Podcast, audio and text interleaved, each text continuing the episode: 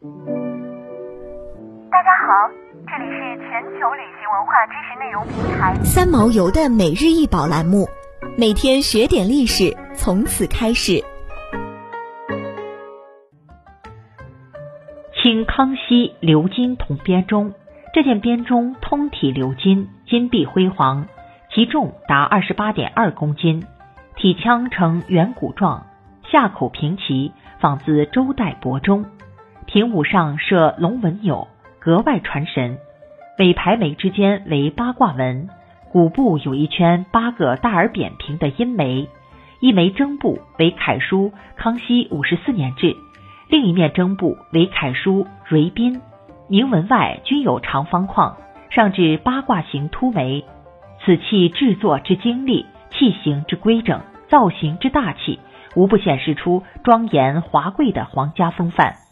清初，康熙重视儒家教育，设计了一整套朝廷礼乐之器。每逢举行天地、社稷、宗庙等祭祀大典，以及大朝会等朝廷盛事。礼乐演奏以黄钟为宫，这使得编钟在中国清代宫廷极为多见。